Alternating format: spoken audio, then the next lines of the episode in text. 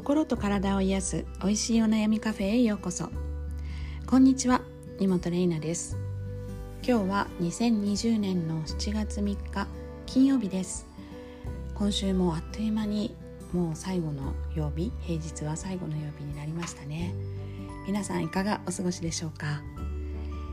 えっとですね今日は、えー、今週の私のメルマガにも書きました、えー、働くことっていうのはイコール自己表現なんじゃないかっていう話をしたいと思います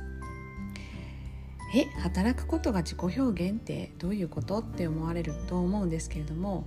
もしくはね今の職場にすごくこうあの不満を持っていたりすごくやるせなさを持っている方がえこれが自分の自己表現だなんてなんかちょっと腑に落ちないんだけどって思われる方もいらっしゃるかもしれないですね。あの私が言うここで言う働くことっていうのは、うん、もっと大きな意味で言うとその人の生き方というかねそういった意味で、えー、言っています。また働くとは言っても必ずしも金銭面の生産性があるものではなくても例えば育児だとか介護だとかそれともねお家で、えー、家事手伝いをしていたりもちろん家事をしていたり、えー、そういったことも全て含めてのえー、働くことですね。まあ、ですのであの生き方っていうのがちょっと大きな意味での私の言いたいことなんですけれどもでこれ何かっていうとあのまあ、私はアドラー心理学を、えー、すごく大好きで皆さんにもお伝えしているところではあるんですがこのアドラーでいうところの、まあ、自分で全て選んでいるえー、自己決定性主体論っていう考え方があります。ね、どんな、あのー、理不尽な状況であってもどんなに自分が今、あのー、なんていうんですかね納得できないような環境に置かれていたとしても、えー、今この瞬間こういう生き方をしているのは自分で選んでいるっていうことですね。ちょっと厳しい言い方って言えば厳しい言い方ですね。というのも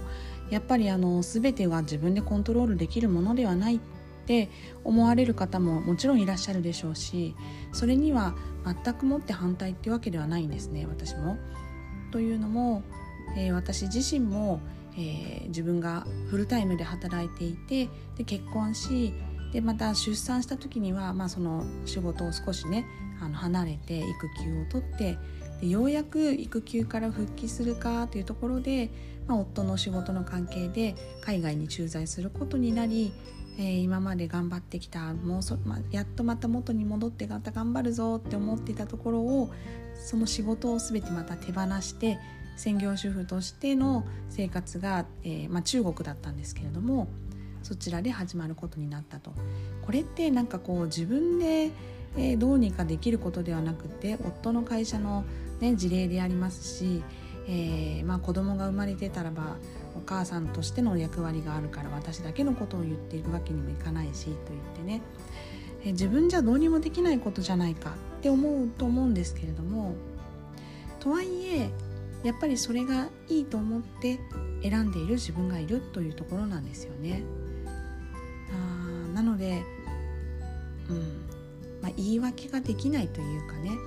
えー、家族が欲しいと思ったのも自分ですし家族と一緒にいたいと思って中国に帯同するといった思ったのも自分ですし、ね、で子育てを、えー、頑張りたいと思ったのも自分ですしなのでね全部自分で選んでいるわけです。というわけで、まあ、その私が言う自己表現というのは私はこういう生き方をしている人間ですっていうのを、えー、表現しているっていうことなんですよ。なので、あの、その人の働いている職種とか、えー、まあ働いている業界もそうかもしれないですね働き方もそうかもしれません。えー、そしてね専業主婦の方だったらばやっぱり専業主婦としてのお家での在り方かもしれませんし、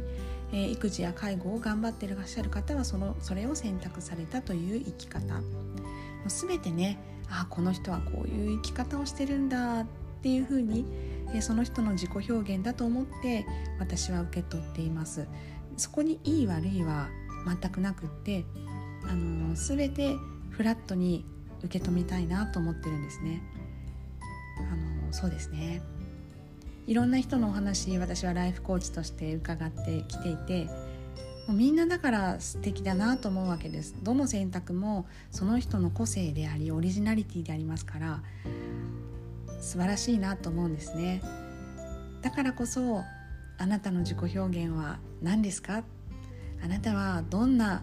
働き方をしますか？っていうことを、えー、メルマガでね今週のメルマガで書かせていただいたわけです。きっと知らず知らずのうちにご自身で選択している自己表現があると思います。このねラジオを聴いてらっしゃるあなたはどんな自己表現を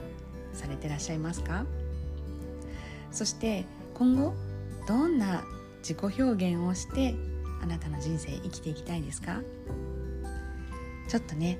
えー、せっかく、えー、今投資も半分終わってこれから後半戦ですのでそんなことを考えながら毎日過ごしてみてはいかがでしょうか？というわけで今日は働くことイコール自己表現なんじゃないかなって思っているお話でした。それではまた。